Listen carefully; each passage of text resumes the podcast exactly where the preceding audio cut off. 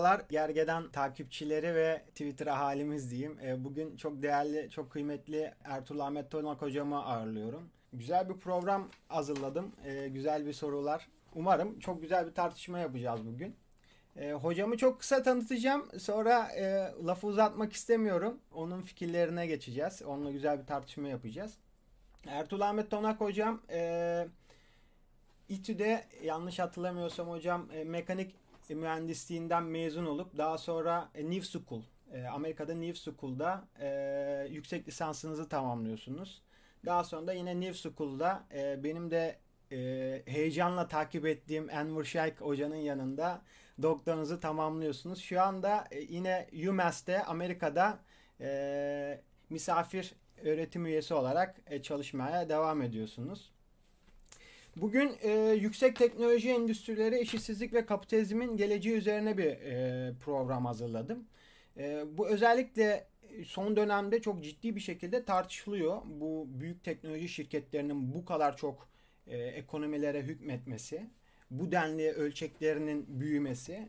Yani orta ölçekli bir e, ülke ülkenin ekonomilerini aşar boyutlarda bir e, değerden yani bir e, parasal değerden bahsediliyor. Yani bunun ne kadar karşılığı vardır? E, nelere neden olur?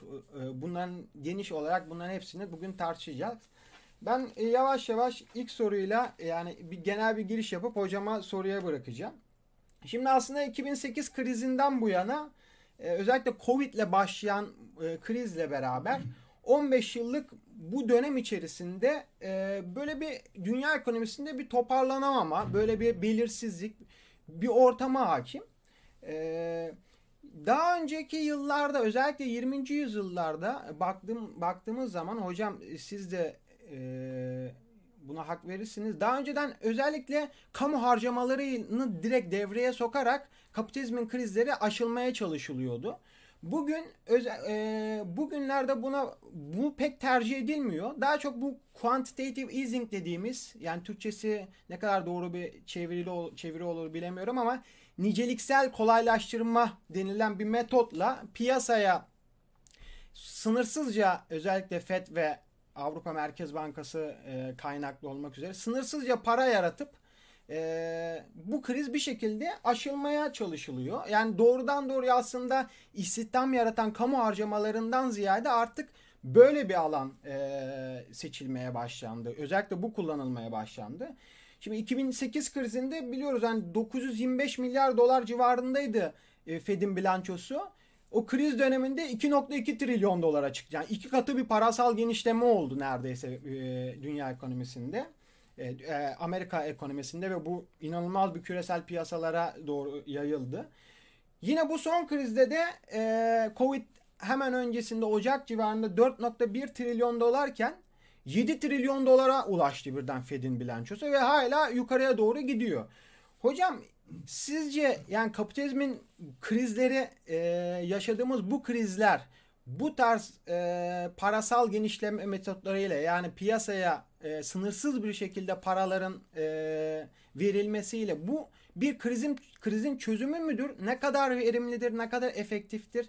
Sizin bu konu hakkında düşüncelerinizi merak ediyoruz hocam. Yani kısa cevap krizin çözümü değildir. Çünkü e, yani yapılan hadise senin de söylediğin gibi e, para enjekte etmek ekonomiye. E, bir şekilde ona ilişkin olarak e, kredi alımını kolaylaştırmak, faizlerin e, bu şekilde düşeceğini varsayaraktan e, ilk önce işletmelerin e, borçlanacağını, ondan sonra o borçlanma üzerine yatırım yapacağını, yatırım yapınca istihdam yaratacağını, istihdam yaratınca işte e, çalışanların e, gelirlerini yükseleceğini, onun tüketime dönüşeceğini falan filan. Yani böyle bir zincirleme bir ilişki olduğu varsayılarak ve e, baştan da e, yani bu kriz olayının aslında böyle bir kredi azlığı, ondan sonra e, yatırım eksikliği e, ama esas olarak bir finansal dünyanın meselesi olarak görülmesiyle ilişkili olduğu için zaten bu tip çözümler öneriliyor. E, ama krizin kaynağı tabii e, büyük ölçüde e, genellikle e, yani son en azından 100 yılına bakacak olursak kapitalizmin tarihine e, reel ve yapısal e, belirleyenler tarafından e, bir şekilde ele alınmalı. E, burada bir dipnot olarak şunu söyleyeyim. E, yani senin e, başta vurguladığın bir nokta var. E, daha önce kamu harcamaları e, hatta doğrudan devlet eliyle yatırım e, veya istihdam e, yaratarak, yatırım yaparak e, krizin aşılması çalışılıyordu. Şimdi bu terk edildi dedin. Yani bu ikinci kısmı itibariyle doğru tabii. Yani 2008 e, tırnak içinde finansal krizi diyelim e, ya da büyük resesyon değişik adları var. E, özellikle Enver Şeyh, ondan sonra ben e, yani Türkiye'de yazıp çizenler bu konuyu. E, Sungur e, Savran arkadaşımız buna 21. yüzyılın ilk depresyonu diyoruz. Bu görüşe e, bir ara aslında Paul Krugman bile yaklaştı. Yani daha önceki depresyonla karşılaştırarak 2008'de yaşananları. Ne de, bu da dipnotun dipnotu. Benim mesela söylemek istediğim şey şu. Daha önceki dönemlerde de e, yani e, büyük buhran dönemini bir kenara koyalım. E, özel bir dönem. Amerika'da özellikle e, Roosevelt, e, işte Keynes'in tabii popüler oluşu, e, büyük depresyon sonunda falan. E, doğrudan gerçekten devletin müdahalesiyle istihdam yaratma, ondan sonra e, yatırım yapma, ekonomide o şekilde aktif e, olduğu bir dönemi e, bize yaşattı. Fakat e, 70'ler itibariyle e, bu bence tamamen terk edildi. Dolayısıyla yani 70-2008 arasını da aynı şekilde nitelememek gerekir. Yani o da e, kamu yatırımlarını devlet eliyle istihdam e, yaratmanın benimsendiği bir dönem olarak görülmemeli. E, bunun nedeni açık. E, yani standart e, açıklama şu biliyorsun. E, 70'lerde yine böyle bir dünya krizi yaşanıyor. Özellikle gelişmiş kapitalist ülkelerde. E, sıradan iktisatçılar, bayağı iktisatçılar, burjuva iktisatçıları ne dersek diyelim. Ondan sonra bunu biliyorsun e, petrol fiyatlarının çok kısa dönemde artışına bağlıyor. E, ona ilişkin olarak işte enflasyon meselesi, aynı zamanda ekonomik durgunluk, bu stagflasyon dediğimiz meselenin yaşanıyor olması, daha önceki uygulamaları, yani Keynesçi uygulamaları, devletin daha aktif olması, e, istihdam yaratması, hatta kamu iktisat teşekkülleri yoluyla e, üretime bir şekilde müdahil olması meselesi tamamen terk ediliyor. İşte bildiğimiz yine arz ekonomisi, ondan sonra Reagancılık, Thatcher'cılık vesaire. Ki daha önce biliyorsunuz adeta bir laboratuvar çalışması gibi e, Şili'de değil mi e, darbe sonrası 1973'te ondan sonra denenmiş olan bir şey. E, burada yine bir dipnotun dipnot olarak şunu söyleyeyim. Bu yani e, benim sık sık gündeme getirdiğim e, yani başka bu şekilde söyleyeni açıkçası rastlamadığım bir şey de şu. Türkiye genellikle bu tip e, iktisat politikaları ne olsun, başka bir takım şeyleri olsun, bir faz farkıyla izler. Yani Batı ile karşılaştırılınca. Orada bir şey olur. Ondan sonra bir süre sonra bu Türkiye'ye gelir. E, iki tane e, olay beni çok şaşırtmıştır. E, bir tanesi doğrudan iktisatla ilgili değil ama bahsetmeden e, edemeyeceğim. O da şu, fax makinesi. E, bir yaz, yıllar önce, ondan sonra Amerika'da daha fax yeni çıkmış. Ondan sonra bir yaz tatili için Türkiye'ye gelmiştim. Abi baktım bütün iş yerlerinde fax kullanılıyor. Halbuki Amerika'da ben fax makinesi bir yerde görmüştüm henüz.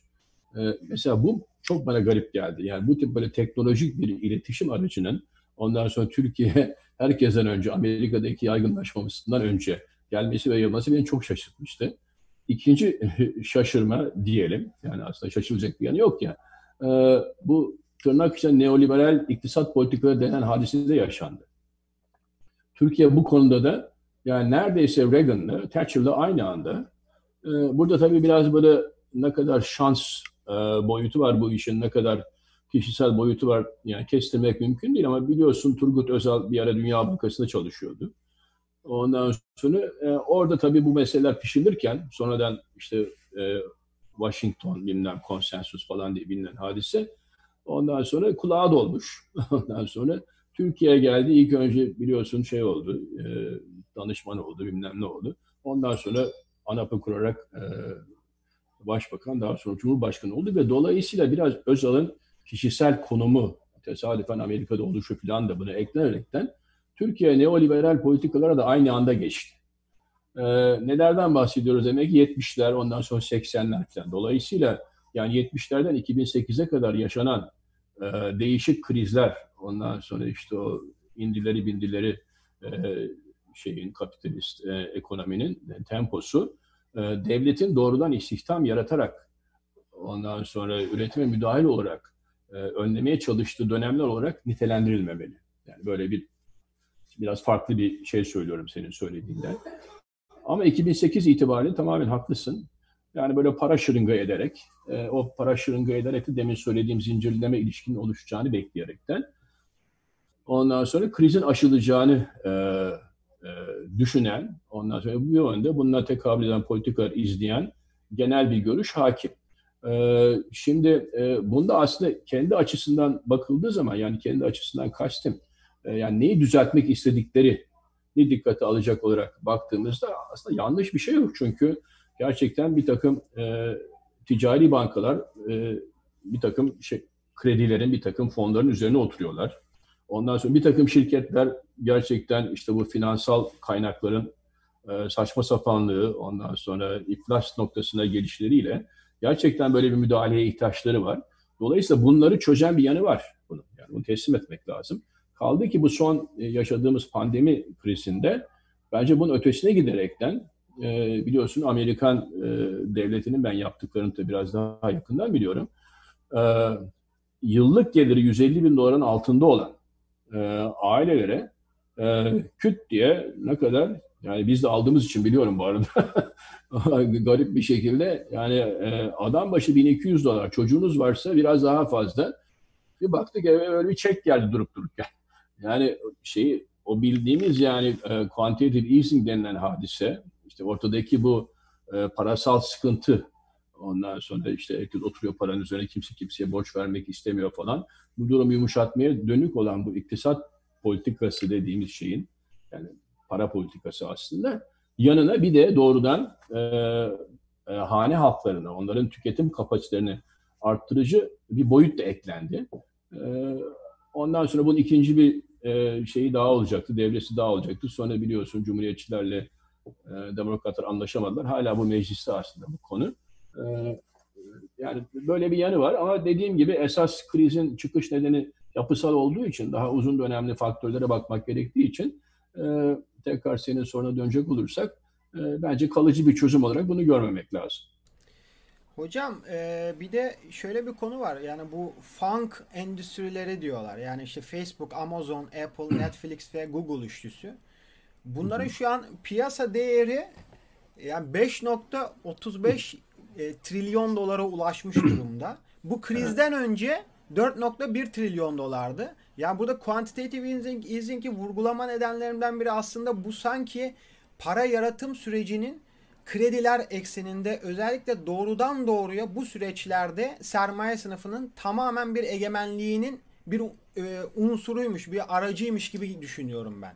Yani hani kamu doğrudan kamu eliyle paranın yaratılması aslında hani biraz da halkı düşünen, çalışan kesimleri, onları düşünen e, o, ya veya o niyet düşünülebilecek bir araçmış gibi düşünürken quantitative easing'in bu kadar e, merkezde olması bu sermaye sınıfının ve bu inanılmaz boyutlara ulaşmış endüstrileri sanki krizden kurtul kurtarmak için bir yardım sibobu gibi e, bir halde.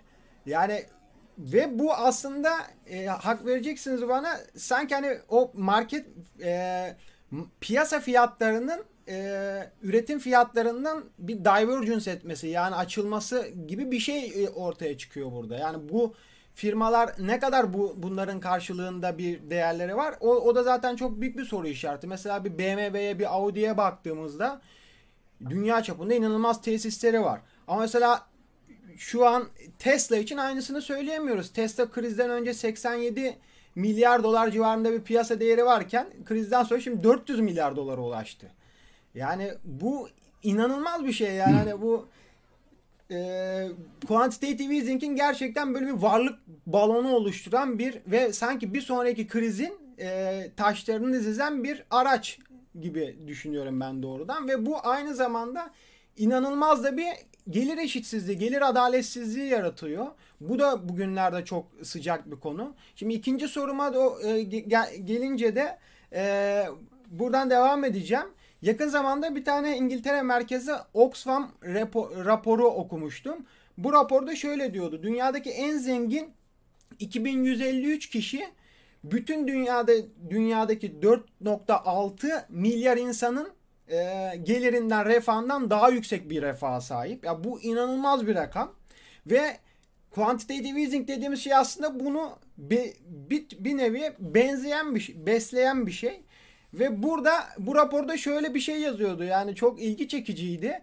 Yani eğer ki herkes e, 100 banknotluk gelirlerinin üzerine otursa dünyada dünyanın ekseriyeti yere oturuyor olurdu demiş. E, gelişmiş ülkelerdeki e, insanlar daha çok yani bir tabure bir e, tabure gibi bir yükseklikte oturuyor otururken dünyanın en zengin kişisi Jeff Bezos'un uzayda oturduğunu söylemiş. Yani bu inanılmaz bir gelir gelir eşitsizliği var tabii bir de ortada. E, siz ne düşünüyorsunuz? Yani bu bir taraftan da bu gelir adaletsizliği olabildiğin, olabildiğine yürüyor. Belki de bu Amerika'daki doğrudan doğruya para verme, hanelere para vermenin bununla da bir e, ilişkisi vardır diye düşünüyorum. Çünkü bir noktadan sonra insanlar buna ciddi bir şekilde bir tepki verme olasılığı da çok ciddi bir şekilde e, yükseliyor tabii. Sizin hocam fikirleriniz nedir bu konuda? Yani o kadar çok şeye değindin ki neresinden gireceğimi şaşırmış vaziyetteyim. Yani bir sürü şey var. Ee, bazıları çok tabii ayrıntılı tartışmayı gerektiriyor. Fakat genel olarak e, yani katılıyorum söylediklerine. E, yani eşitsizlik meselesi ayyuka çıkmış vaziyette. Çok açık. E, bu Covid-19 e, sırasında e, e, Amerikan hükümetinin bu hane halklarına yapmış olduğu doğrudan yardım aslında böyle bir meşruiyet kazanmanın ötesinde e, yani bir e, mecburiyetin sonucuydu. Evet. Çünkü gerçekten biliyorsun yüzde on beşe çıktı işsizlik. E, yani rivayet o ki e, işletmelerin yüzde kırkı şu anda çalışmıyor. E, dolayısıyla muazzam bir e, ekonomide durgunluk var ve insanlar e, gelirlerini kaybetmişler. Ondan sonra kiralarını nasıl ödeyeceklerini bilemiyorlar. Çarpıcı bir Amerikan Merkez Bankası'nın istatistiği sanıyorum Türkiye'de duyuldu ve konuşuldu üzerinde şöyle Amerika'daki hane halklarının yüzde kırkının bankadaki tasarruf hesaplarında 400 doları yok. Yani düşünebiliyor musun? Yani 400 doları olmayan Amerikan nüfusunun yüzde kırkından tekabül ediyoruz. Yani adam demek ki ciddi bir hastalık geçirse, bunların önemli bir kısmında sigortası olmadığını düşünecek olursak, gerçekten çok kötü durumda. Dolayısıyla bu işte gönderilen 1200 dolar e, adam başı e, yardım e, yaşadığımız pandemi yüzünden tıpkı bence daha önceki yapılan bazı refah devleti harcamalarında olduğu gibi buna işsizlik sigortasına ben katıyorum. Devletin çaresizliğinden, mecburiyetinden, bazen yasal zorunluluğundan kaynaklanan harcamalar. Yani birinci nokta bu. Şimdi yani bu gene işte para şırınga etmenin yaratmış olduğu daha da derin e, gelir e, eşitsizliği meselesi olsun. Ondan sonra Facebook, Amazon benzeri şirketlerin değerinin yükselmesi olsun. Orada geçerken şeyden bahsettin, o çok da bir Marksizm içi bir e, e, kavram. Üretim fiyatlarının piyasa fiyatlarından sapıyor olması falan filan. E, yani bunun özellikle bu son konu, bu sapma meselesi çok tabii e, yani hem teknik bir konu hem de ayrıca tartışılmaya değer bir konu. Fakat ilginç bir şekilde e, ilişkili, şöyle ilişkili, yani demin e, bahsetmeye çalıştığım gibi bu e, para bolluğu e, bir tür zincirleme e, etki e, yaratacak diye e, tercih edilmiş olan bir para politikası merkez bankaları tarafından. E, ilk önce ticari bankaların ondan sonra e, daha kolay kredi verir hale e, gelmeleri e, sağlanıyor. Bunun için tabii piyasadan e, devlet tahvilleri toparlanıyor. Dolayısıyla devlet tahvilleri e, çekici bir e, yatırım aracı olmaktan çıkıyor. E, böyle bir para bolluğu da var. Ondan sonra e, para bolluğu olunca o zaman tabii başka bir takım e, finansal enstrümanlar ya da ya da e, şirket e, e, e, yani Türkçesi gelmedi. Yani e, e, şirket e, kağıtları diyelim. E, şirket kağıtları ondan sonra daha cazip hale geliyor. Dolayısıyla Amazon olsun, ondan sonra Facebook olsun veya başka bir takım şirketlerin e, değer kazanmasının arkasında bu para bolluğuyla ondan sonra bu paraya doğrudan e, erişme imkanı olan e, yatırımcıların biraz e, açgözlülüğü, acaba ne yapabilirim? Ondan sonra bak işte devlet tahvilleri artık yeteri kadar karlı değil falan filan diye saldırmaları var. Dolayısıyla bu da tabii dediğin gibi zenginliğin e, zaten daha küçük bir kesimin elinde toparlamış olan zenginliğin daha da kabararaktan ondan sonra daha e, derin ve daha e, e, bir şekilde üstesinden gelinmesi oldukça zor olan e, hem e, servet eşitsizliğine hem de gelir eşitsizliğine yol açtı kesin. E, bu şirketler tabii buna tekabül eder mi? Ondan sonra bu şişirilmiş olan e, piyasa değerlerine bence etmez. E, yani herkesin söylediği bir şey bu. Çünkü bu piyasa değerleriyle e, ondan sonra borsada şişirilmiş değerlerle bu şirketlerin aslında gerçekten sahip olmuş oldukları üretim kapasitesi dediğimiz şey e, uyuşmuyor. E, zaten uyuşmadığını da en ufak bir e, borsa çalkantısında görüyoruz. Ondan küt diye mesela e, Facebook gibi bir şirketin e, sahibi e, Amerika'da temsilciler meclisine gidip orada 10 tane adamın karşısına sorguya çekildiği zaman ertesi gün ondan sonra şirketin değeri %10 düşüyor. E, falan ama şirket aynı yerinde duruyor. Aynı işi yapmaya devam ediyor. Fakat bundan şunu şu sonuç çıkartmamak lazım. Yani bu şirketler e, önemli şirketler değildir. Bu şirketler ondan sonra e, gerçekten ileride de yani en azından yakın dönemde e, karlı olma kapasiteleri yoktur. Yani diğer şirketlerden daha ondan sonra az önemlidir falan sonuç çıkartmamak gerekiyor. Tam tersini hatta çıkartmak gerekiyor. Çünkü bu pandemi vesilesiyle e, gerçekten bir takım aracı şirketler, ondan sonra fiziki e, meta dağıtım ağları, e, e, ulaşım e, imkanları vesaire çok zedelendi ve çok kaybetti. E, Amazon ondan sonra aldı malı götürdü tabiri caizse. E, aynı şekilde mesela daha çok dükkan içinde e, alışveriş yapılan bir şirket olan Walmart diyelim. Walmart da Amazonlaştı bu arada. Evet. Amazon rakip hale geldi. Dolayısıyla bu şirketler tabii ileriye dönük olarak ayrıca karlılıkları itibariyle de bence yatırım yapan kişilere çekici geliyor. Yani öyle bir yanı da var. Evet. Hocam e, bu aslında e, bahsettiğimiz bu e, düzeltmeler aslında şey şey deniliyor yani bu yakın zamanda yine e, bir makalede okumuştum. Buna hani K tipi bir düzeltme, restorasyon diyorlar. Yani zenginin daha zengin oldu, fakirin daha fakir oldu. Tipik neoliberal politikaların e, verdiği sonuçlardan biri bu. E, bu süreç içerisinde de yani çok iktisat literatüründe de çok sık e, tartışılan ve yani bir sonuç olarak bir çözüme ya bu bu sorunlara bu e, özellikle eşitsizlik sorununa bir çözüm olarak çeşitli enstrümanlar, çeşitli araçlar öneriliyor. Bunların başında işte e, vatandaşlık geliri var. Bir diğer e, bir diğer olarak da sizin de daha e, katılı, katılacağınız yaşanılabilir geliri var. Bir de job garanti dediğimiz iş garantisi var. Yani siz bu üç e, çözümden hangisini hangisine daha yakın hissediyorsunuz kendinizi ve bunlar bu, bu konuda fikirleriniz nedir? Yani bu şu an için kapitalizmin bu kapitalizmin bu geldiği aşamada insanlar için yani bu sistemin bu yarattığı dağılmaya bir biraz olsun bir e, direnme gücü sağlayabilecek nitelikte bir araçlar mıdır acaba? Şimdi şöyle, e, bu e, önerileri diyelim, e, bu değişik e, e, çalışanların, ondan sonra halkın çoğunluğunun e, geçimini e, karşılaştığı zorlukları düzeltmeye, yükseltmeye dönük bu politikaları değerlendirirken bence e, daha büyük bir e, sorudan başlamak gerekiyor. O soru bence sosyalizm sorusu. E, çünkü e, bu tip politikaların e, hem ilk oluşturulmasında olsun, hem iteleyenlerinde olsun, yani şahısları kastediyorum, kurumları kastediyorum bu arada, ilk formüle edenleri kastediyorum. Ondan sonra bunların sahiplenilmesini kastediyorum. Bu tabii uzun bir süreç. Ee, mesela şeyi al, e, işte vatandaşlık ücreti meselesini al. Vatandaşlık ücreti aslında 1980'lerden beri tartışılan bir konu.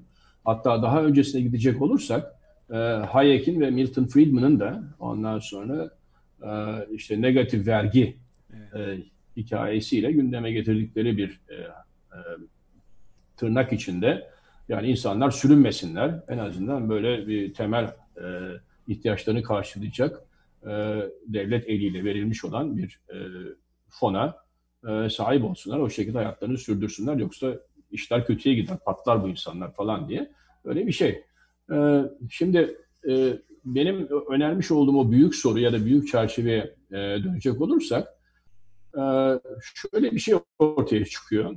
Yani eğer e, kapitalizmin aşılması konusunda ondan sonra sosyalizmin olabilir bir şey olduğunu düşünüyor isen, e, adeta kaçınılmaz olduğunu, yani geleceğin sosyalizm olduğunu düşünüyor isen, tabii buna nasıl bir analizde vardın bence oldukça önemli. Yani sadece böyle siyasi, ondan sonra ya da etik bir tercih olarak değil, bir e, adeta zorunluluk olarak kapitalizmin buraya e, geçmesi gerektiğini düşünüyorsan senin bu konularla ilgili bu farklı reform önerileri ya da çalışanların durumunu düzeltmeye dönük önerilerle ilgili e, görüşünde belirleniyor.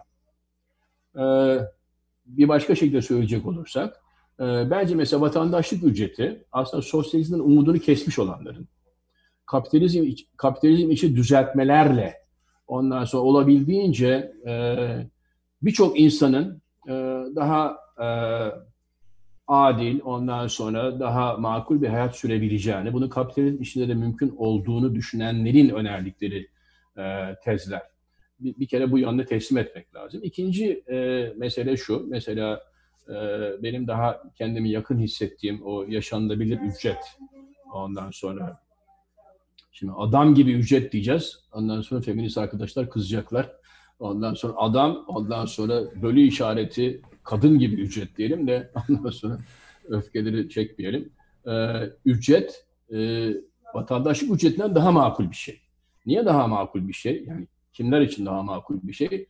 Ee, sosyalizmi özleyen insanlar için daha makul bir şey. Çünkü sosyalizmi özlemek demek kapitalizmde emek sermaye çelişkisini merkeze koyarak bir analiz yapmak demek. Yani sınıf mücadelesini merkeze koyarak bir analiz yapmak demek. Dolayısıyla bizim kapitalizm içinde önereceğimiz reformlar, e, işçilerin durumunu daha düzeltmeye dönük olan e, iktisat politikaları bence sermayeyi sıkıştıran, sermayeden e, para koparan, e, bu katma değerde sermayenin kar ondan sonra işte rant faizle el koyduğu payı azaltan, onun yerine işçilere oradan daha çok fazla e, pay almaya dönük ve de daha da önemlisi emekle sermayeyi karşı karşıya getiren politikalar olması gerekir. Yani yaşanılabilir ücretin vatandaşlık ücretinden bence en büyük farkı budur. Çünkü senin bu parayı istediğin kesim devlet değildir. Senin parayı istediğin kesim sermayedir. Dolayısıyla sen sermayeyi e, siyasi mobilizasyonla gerekirse yerel devleti, Amerika'da olan şeklini söyleyeyim sana, e, yerel devleti kullanaraktan, yerel devlet aracılığıyla sermaye abanaraktan sermayeden koparıp almaya çalışıyorsun ve bazen de başarısız oluyorsun. Hatta genellikle başarısız oluyorsun. Başarısız olmak iyi bir şeydir. Çünkü başarısız olmak işçiye işçi olduğunu hatırlatır. İşçisin arkadaşım, işçi kal. Ondan sonra yık bu düzeni, ondan sonra başka bir şey kur demek gibi bir şeydir başarısız olmak. Yani başarısızlığı mesela diyelim ki sen yaşanabilir ücret için mücadele ettin, ettin, ettin ondan sonra koparamadın. Buradan çıkartılacak ders ondan sonra kapitalizm aşma dersidir. Ama öbüründe e, bu vatandaşlık ücreti meselesinde Türkiye'de biliyorsun bunun e, en önde gelen savunucuları yani benim de yakın arkadaşlarım e, e, Çağlar Keyder, ondan sonra Ayşe Buğra, e, bu Boğaziçi Üniversitesi'nde e, bu tip e, iktisat politikaları uğraşan bir e, ekip var, bir enstitü var. Onların yaptığı çalışmalardır. E, yani biz bunları e, e, değişik gazetelerde yüz yüze geldiğimizden de karşılaştığımız için burada tekrar beyan etmekte bir sakınca yok. E, orada da benim getirdiğim eleştiri budur. Yani sermaye em, sermaye ile emeği karşı karşıya getiren politikalar önerelim. Devletten bir şey kapmaya dönük, devletle işçiyi karşı karşıya getiren politikalar e, öbürünü yani sermaye emek çelişkisini ikincileştirir.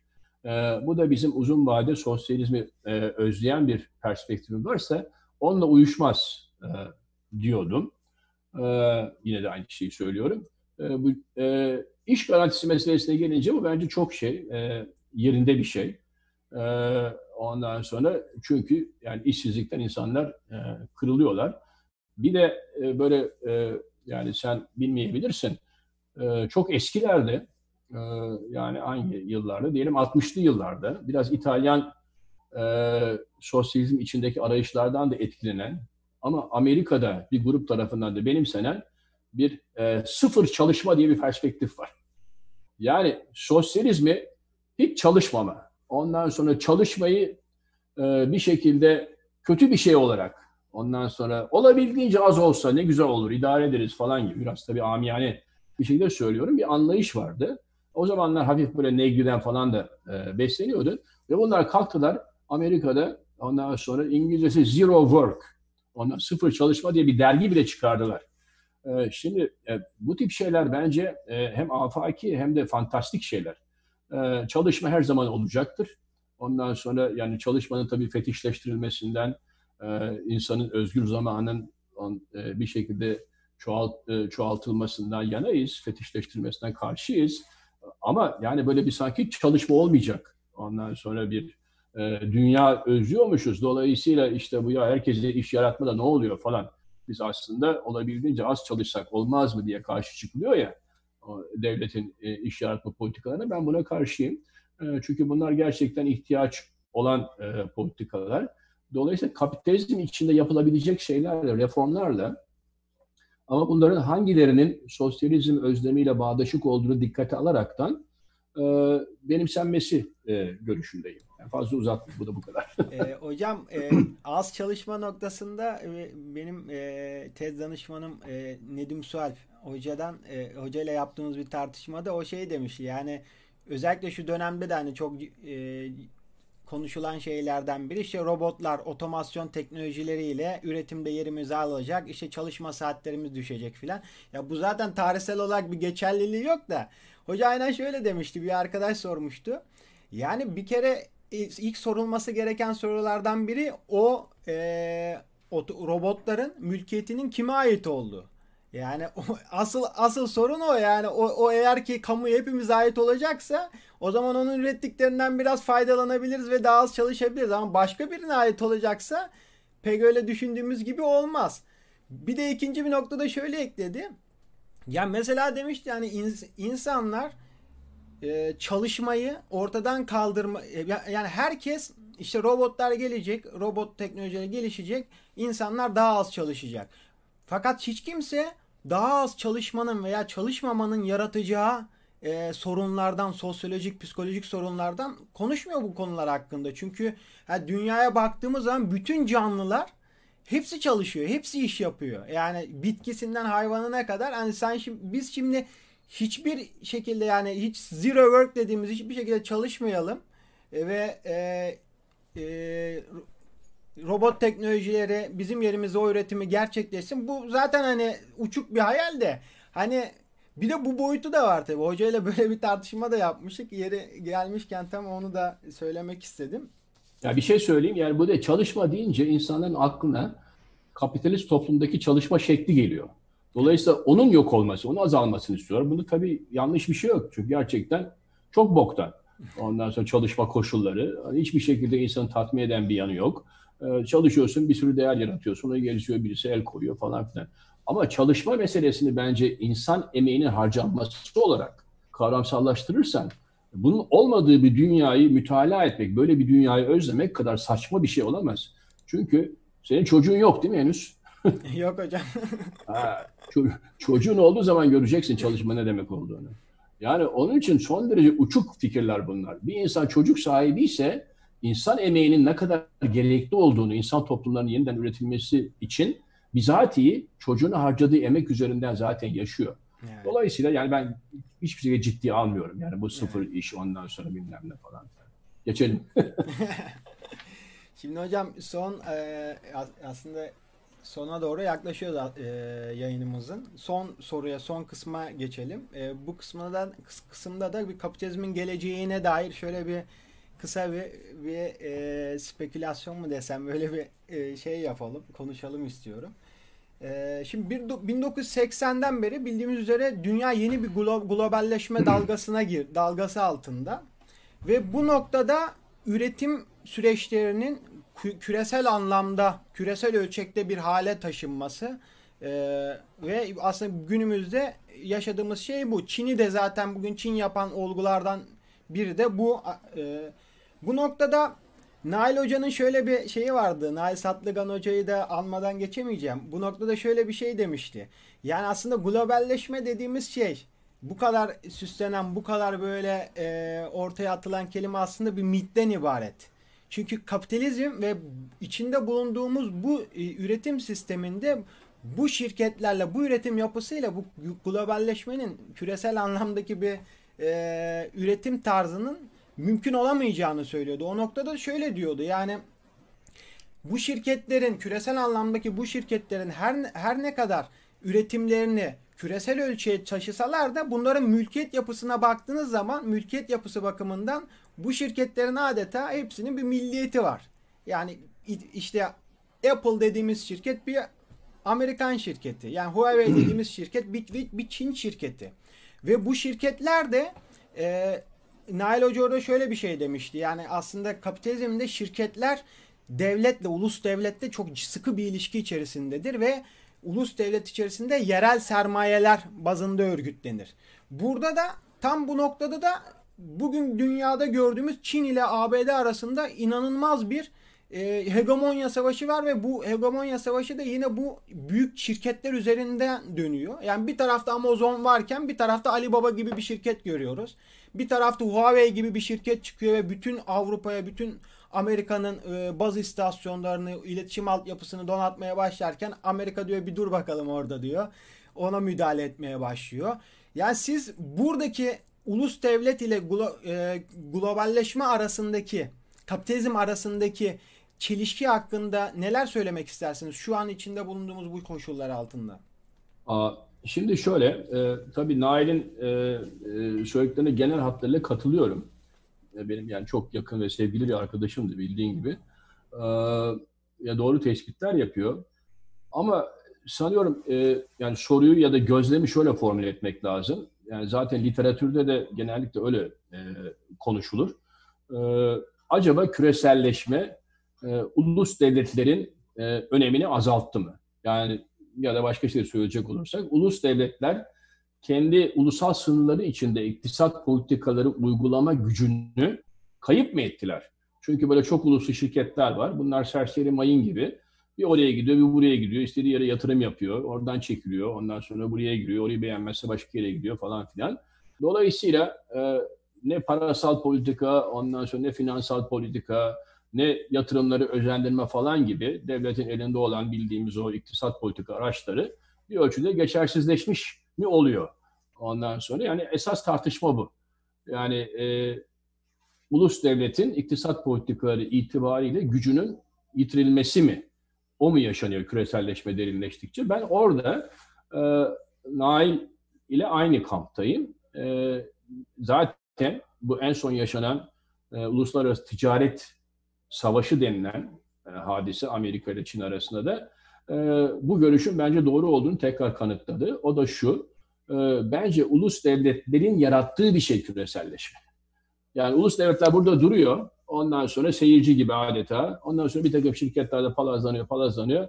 Onlar ulus devlete diyor ki sen kardeşim dur orada biraz biz şimdi sana bak küreselleşme diye bir şey yaratacağız.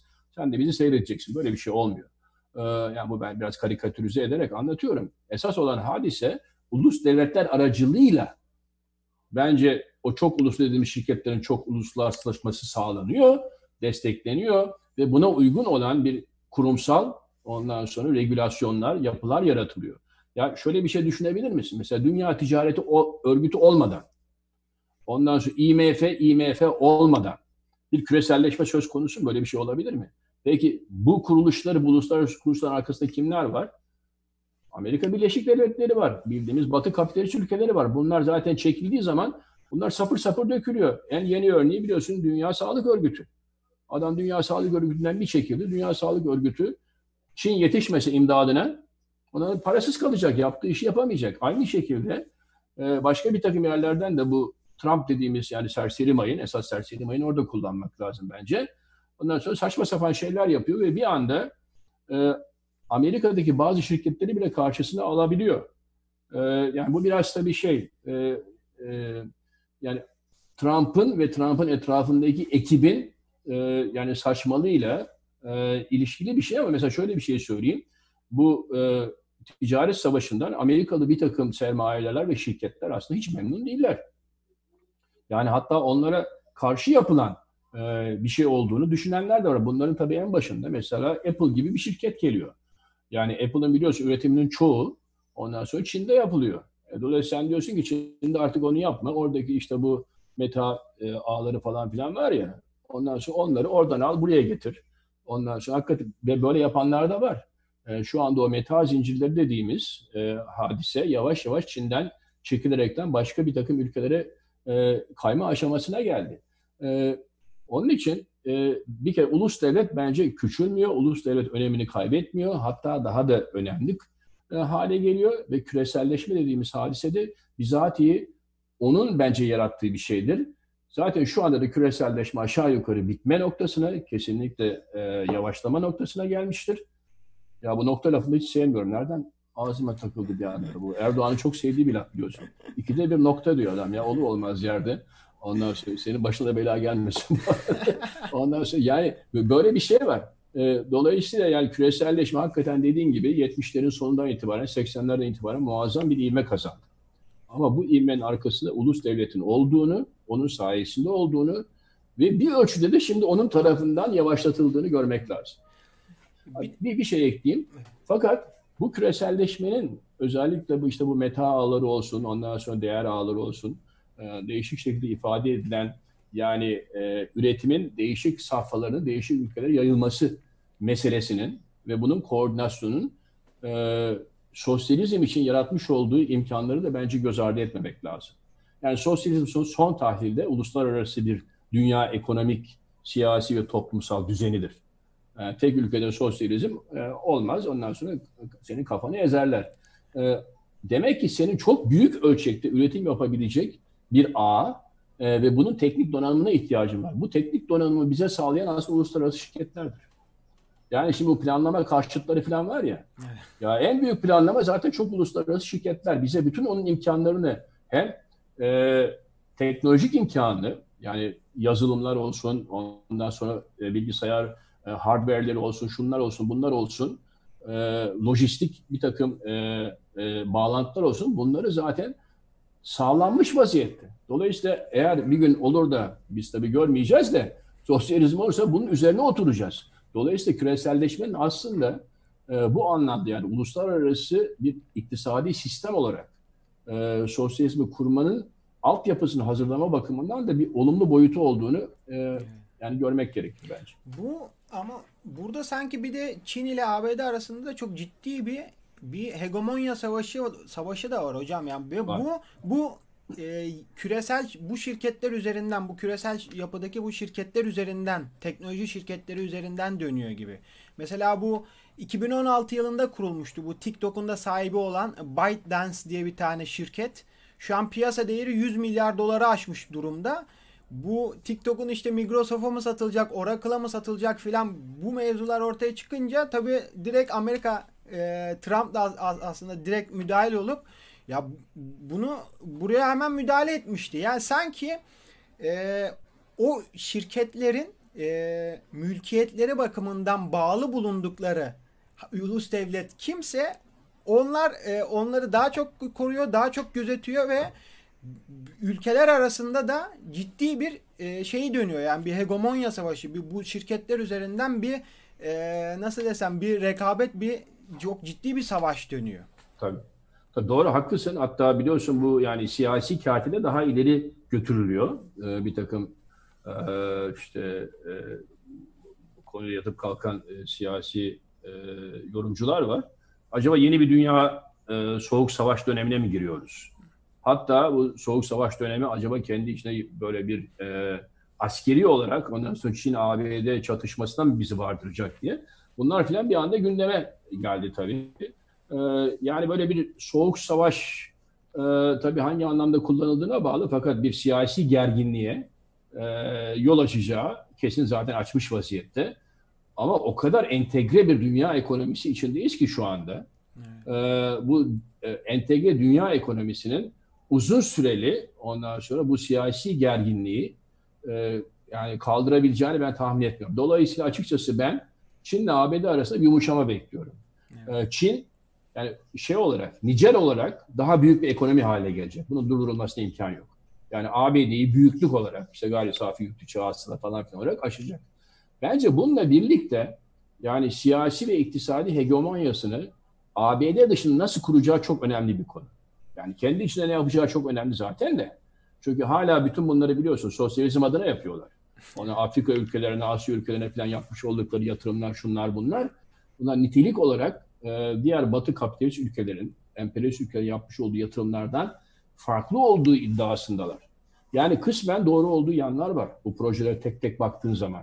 Ondan sonra yerel halkı, ondan sonra e, oradaki sanayileşmeyi falan nasıl etkiliyor falan şunlar bunlar ama e, yani bence bu da çok önemli.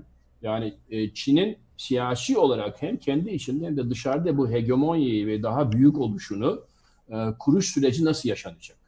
E, bu tabii bir sürü e, iç dengelere falan da bağlı tabii Çin içinde. E, ama ben yakın dönemde e, açıkçası Amerika ile Çin arasında bir yumuşama bekliyorum. Hmm. Yani spekülasyon bir şey. E, başka bir spekülasyondan da söz edeyim. Yani e, bazı izleyiciler merak edebilir. Ben çünkü uzun yıllardır Amerika'dayım. Şimdi tekrar 3,5-4 yıldır buradayız. E, ben mesela Trump'ın kesin kaybedeceğini düşünüyorum. Tekrar risk alarak bunu söylüyorum. Çünkü bir sürü Türkiye'deki yorumcu, buradaki yorumcu aman bu adam tekrar seçilecek ne yapacağız falan diye bir panik halindeler. Yani hem gerek kamuoyu araştırmalarını yakından izleyenler biliyor hem son yaşanan olayları vesaire.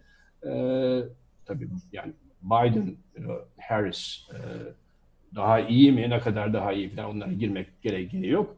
E, ama yani Trump'ın e, seçilemeyeceğini ben düşünüyorum büyük bir ihtimalle. Bir de öyle bir müjde vermiş olayım. Hocam çok güzel bir sohbetti. Çok teşekkür ediyorum. Zamanınızı ayırdınız. Arkadaşlar da takip etti. Ee, evet. Çok ilgi çekiciydi. Değerli fikirlerinizi paylaştınız. Çok teşekkür ederiz. Evet. Peki. Teşekkürler. Görüşmek üzere. Çok sağ olun hocam. Görüşmek üzere.